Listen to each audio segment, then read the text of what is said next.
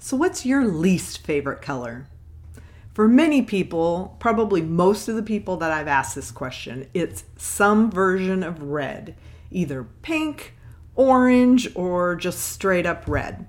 In today, in episode 20 of the Signature Style Systems podcast, I'm going to teach you where to find your best reds and how to use them to achieve the effect you are looking for. If you want me to give you your power red, that is part of my signature color palette discovery, a virtual service resulting in a completely custom palette based on your inherent coloring and your personality. It's a 60 page guide teaching you how to use your colors and a digital palette for you to have on your phone whenever you go shopping. Find it at signaturestylesystems.com.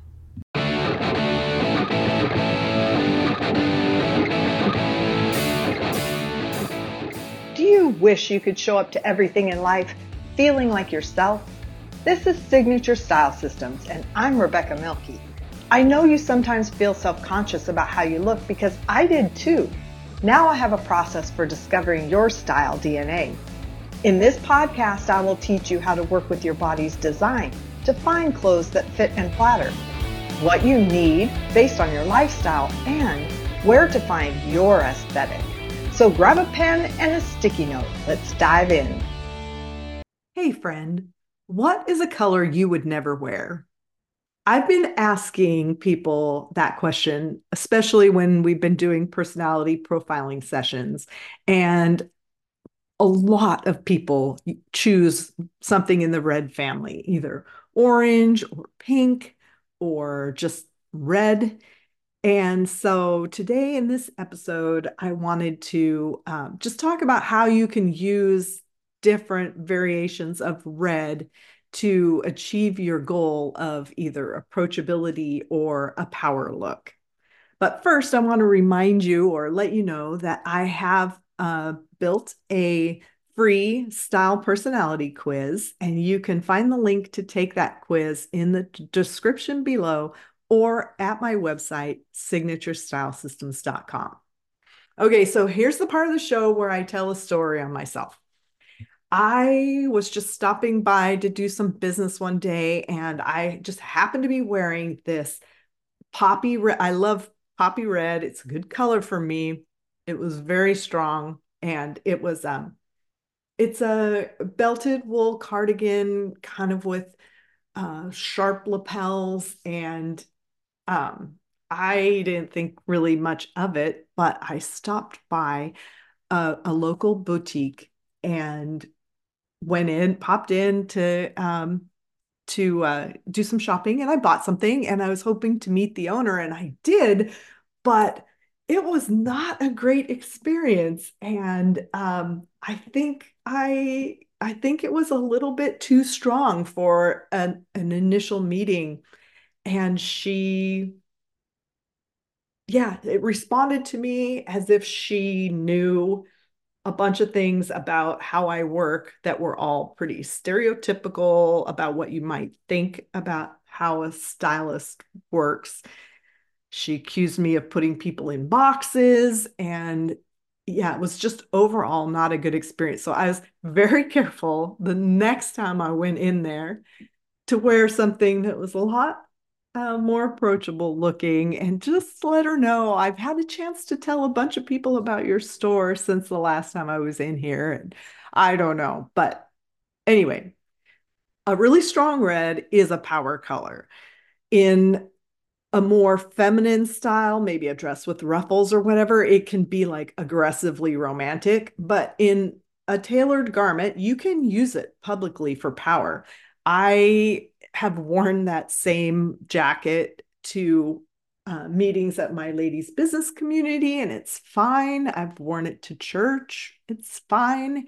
Um, anyway, but that's so that's if you if you really want to be, you know, if you really want to make a statement, find your good bright red and and do that. It can also be really a fun and playful color.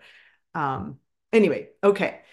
So, um, on the other hand, an almost red, like a um, a peach or a pink, a blush that's really close to your actual skin tone is almost too approachable, in my opinion. Um, like the unforgettable dress that Rebecca, not me, um, wore in Ted Lasso when she showed up to meet her blind date, who happened to be Sam.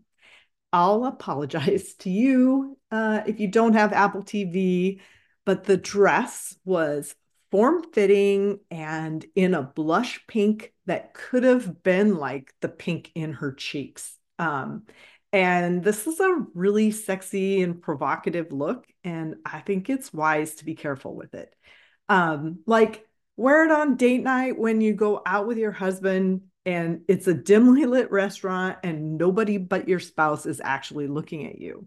There, um, another example of that type of look is in Schitt's Creek, the dress Alexis wore when she broke up with Ted. And you can find both of those dresses, I'm sure, in, um, you know, if you just Google it, find pictures of those. Um, and then the Goldilocks red is going to vary by person, uh, relating to your skin tone and to personality. There are a lot of women who like that kind of of a deep, like ruby red or more of a burgundy. Um, okay, so some places you can pull your colors from. Uh, you can that your lips is one of the first places that I pull uh, colors from for your palette, but it's not the only one. The pink that's in your natural blush of your cheeks is one, and it's kind of hard to see sometimes. Um, and a brighter one you can find um, if you look at the red that kind of shows up in like your fingertips or even like the palm of your hand. Um, let's see. Then the other place you can get them is in your favorites, your pictures, any like art that you love or decor that you love, um, those kinds of things. Uh, any flowers that you love that are red.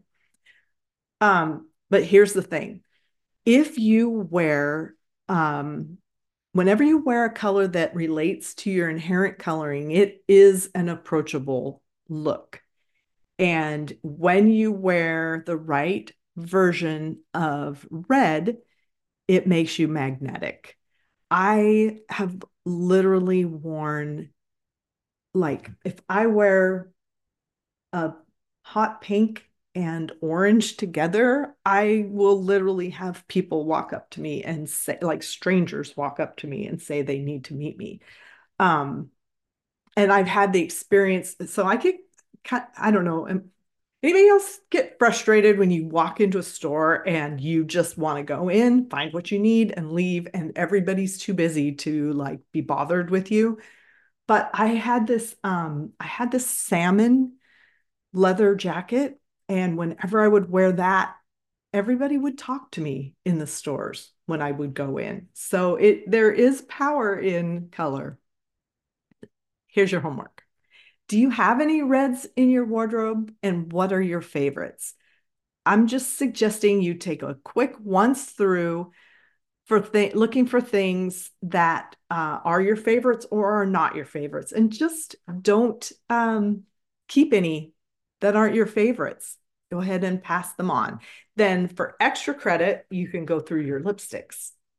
So have fun playing dress up, and thanks for being here for Signature Style Systems. We'll see you again soon. If this episode blessed you, it would mean so much to me if you left me a written five star review on Apple Podcasts. And please share this podcast with your best friends so you can support each other in your signature style journey.